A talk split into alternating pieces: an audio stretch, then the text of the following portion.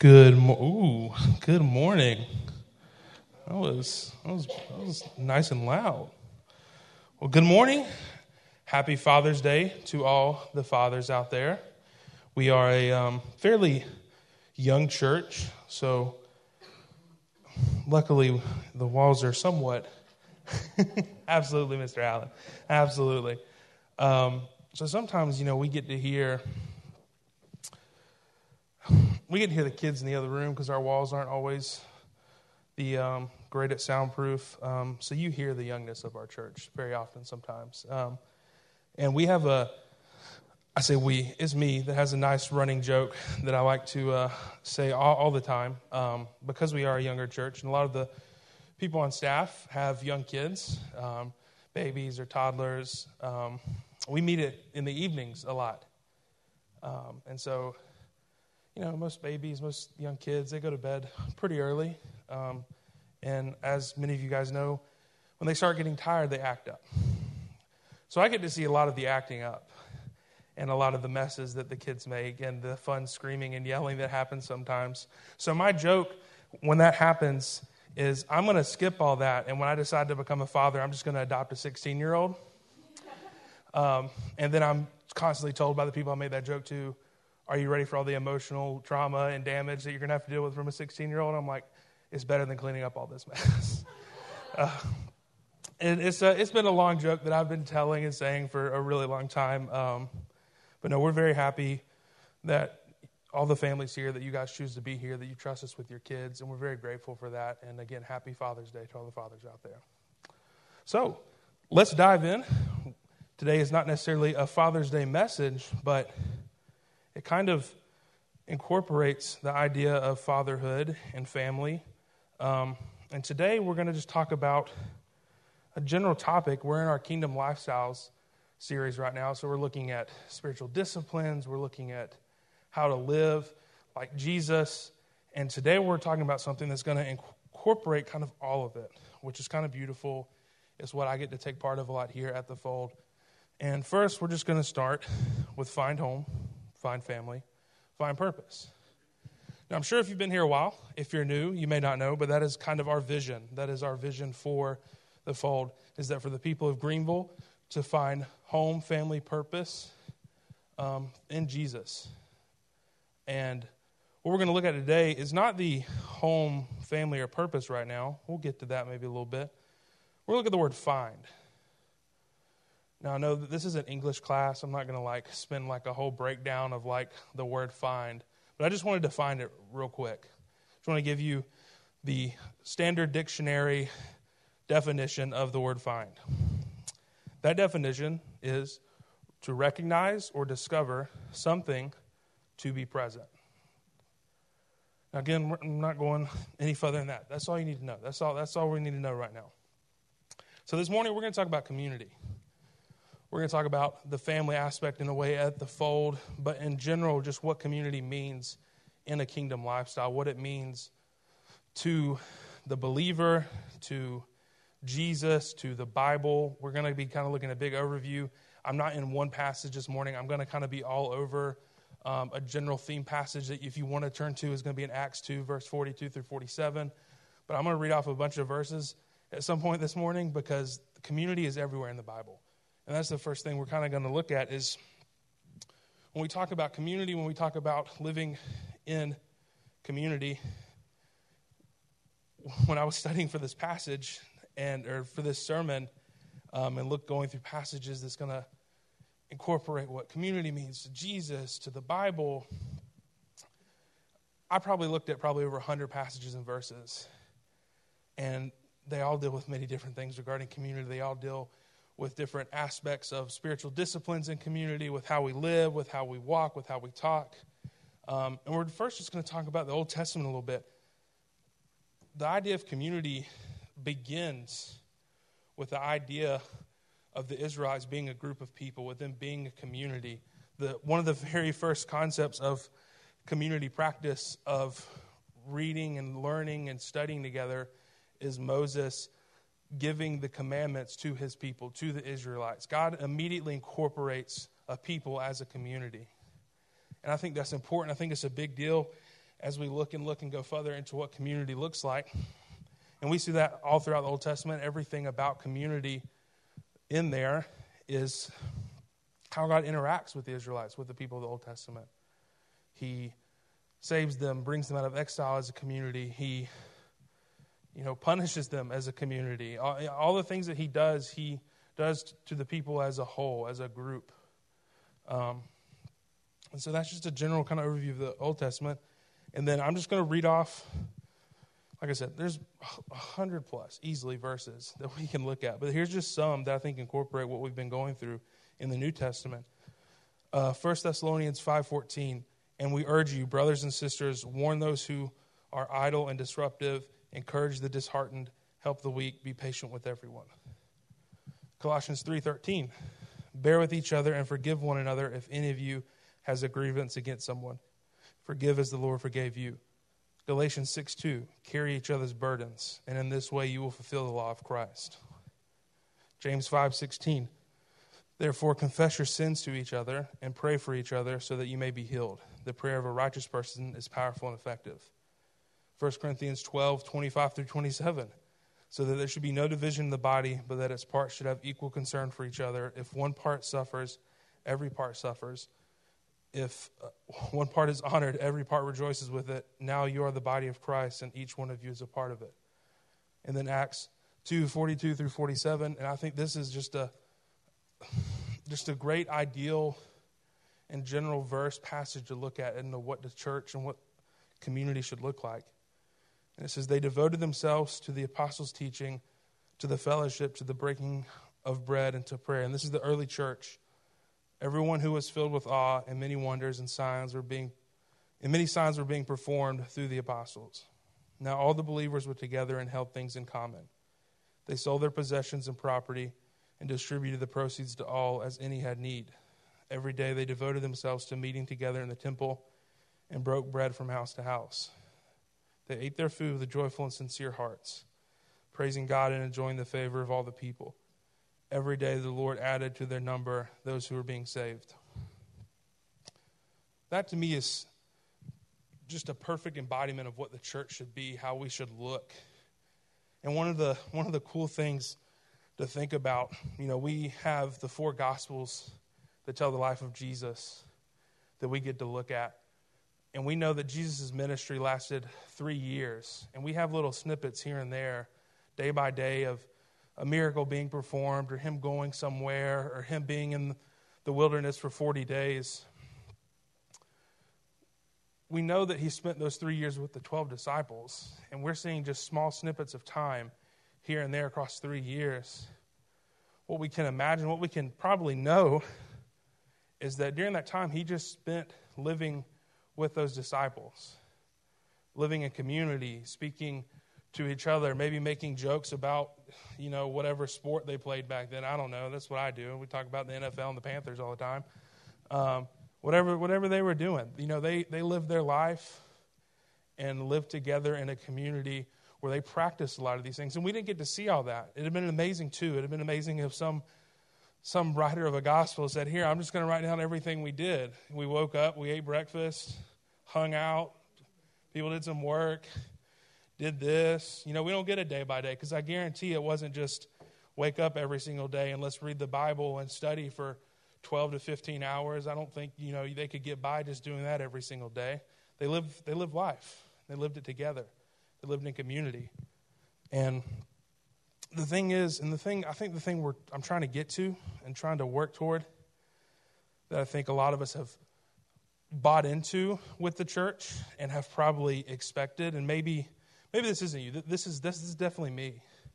Um, is that you come to church, or you came to church, or you decided this is this is home. Maybe the fold is home for you, and you expect community to show up.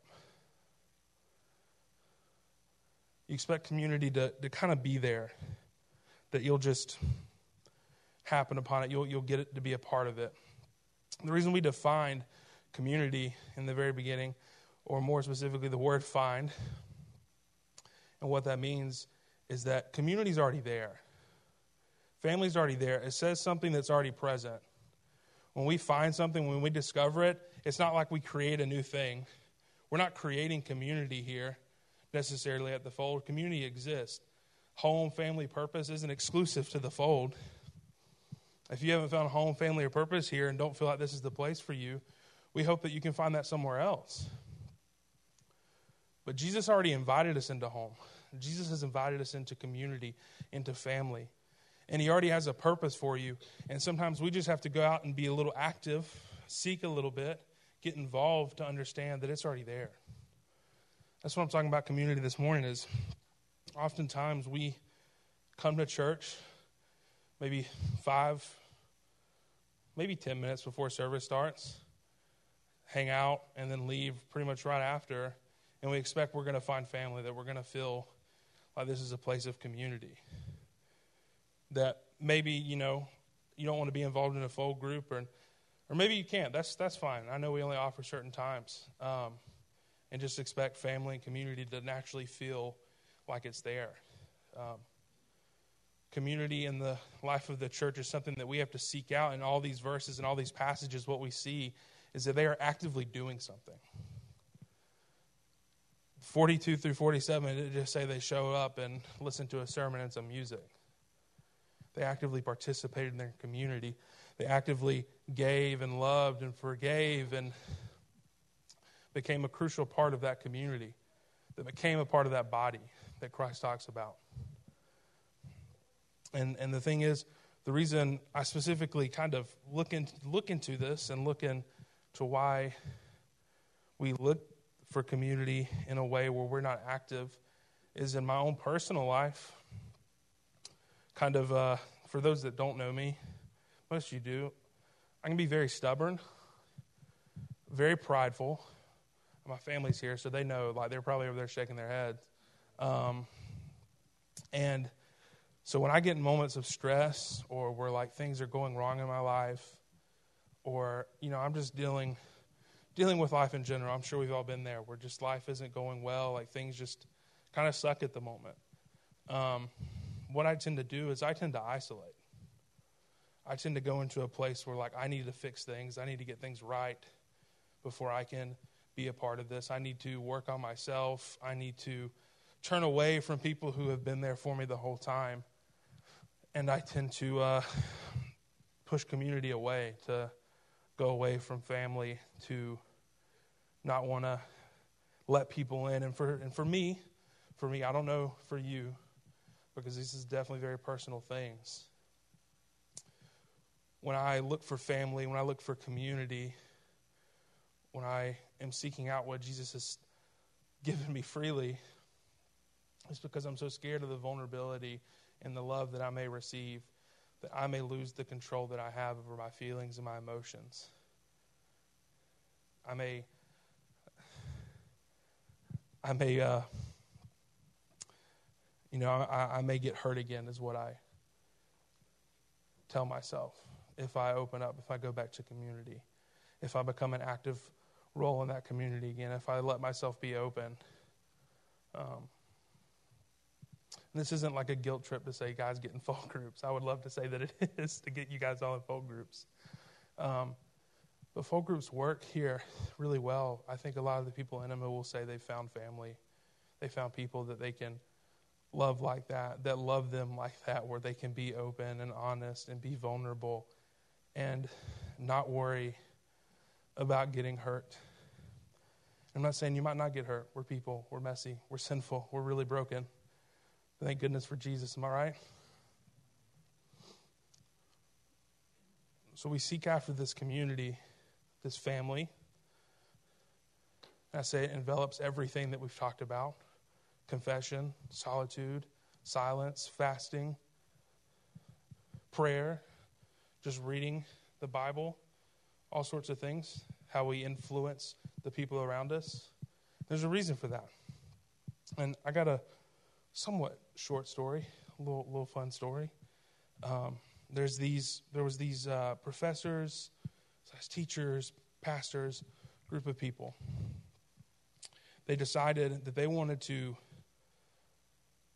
study and look at the practice of the spiritual disciplines, to look at what it takes to be committed to those. So they got a group of students that volunteered to take on this challenge for essentially like a semester, half a year, um, to really practice these, to practice fasting, practice solitude, silence, um, reading their Bible, prayer.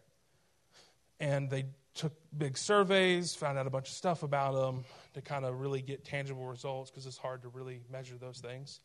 And at the end of it, they found that 50% of the students who attempted to like stay consistent, to put in a good effort at trying, fell away and completely stopped. They stopped practicing the disciplines. They they kind of just kind of let it go away. And when they went through and looked at those specific students, the people that volunteered, the thing they found most consistent in those 50 that did not practice, that did not commit, that ended up just giving it all up, um, they didn't have a community. They weren't plugged into church. They weren't really in a group anywhere. They didn't have a good support system. Many of them often felt like they were alone when they were doing their meetings. And the 50 that did, they found out were in really great communities where they were plugged into a small group or active in their church, or they had people around them that loved them that they said they met with. Some of them met with therapists and other people to where you saw the support group. And the reason I tell this is because obviously community emboldens and allows us the freedom and encouragement and support that we need to be more like Jesus. And we see that throughout. It's why I started with the Old Testament, read some verses. I've gone everywhere because all the things that Jesus commands us, that ask of us, that He wants us to do so our lives can be better, so we can be more like Him, so our cup can overflow, is embodied around community. Jesus surrounded Himself with people and had His own family, His own community on ministry. We see all throughout the New Testament the commands that they receive are so often do it together, eat together, pray together, forgive one another, carry each other's burdens. So many of the commands are not very individualistic. But today in our church world, we have determined that our growth, our spiritual growth, is all on our own. It's not. The Bible's never the Bible's never said that. So much of what we do is in a community, in a family. And this is gonna uh, it's gonna little get a little little weird. Um, it's gonna be gonna be a little fun. So if you guys have been coming to our Kingdom series, um, we've been Kingdom Lifestyle series. We've been wanting to model and show a lot of the, you know, things we've been talking about. We've done confession, uh, prayer, other things. So this morning, like I said, this may be a little awkward for my introverts in here. Like, it's okay. I know. I understand completely. Um, just buy in this morning. This isn't normal, I promise. If you guys want to, go ahead and start. We're going to get into groups of five to six. Like I said, it's going to be a little weird. Jack and Caroline are going to come up. They're going to like play some music. And what we're going to do, we're going to get in groups of five or six and you're going to go around in the group one by one, and you can be as general or specific as you want and tell the group something you need prayer for. General or specific, it can be as simple as I'm in a tough season, or like me, I have a bad tire that desperately needs to replace and I need some money for. as general or specific as you want. You can move chairs, you can get in a circle. Um, yeah, Jack and Caroline are going to come up you guys, like I said, I know it's going to be weird. You guys can go ahead and start getting in your groups. Find five to six people right around you. Doesn't have to be people you know, preferably people you may not know. Like I said, it's going to be a little youth group. It's going to be a little weird. If you've been to youth group, you, you, you understand this.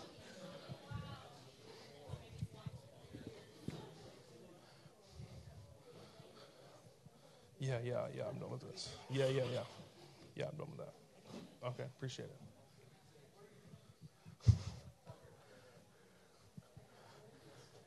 If, if you need to be in a bigger group, or that's fine. Five to six is just a general number I put out there.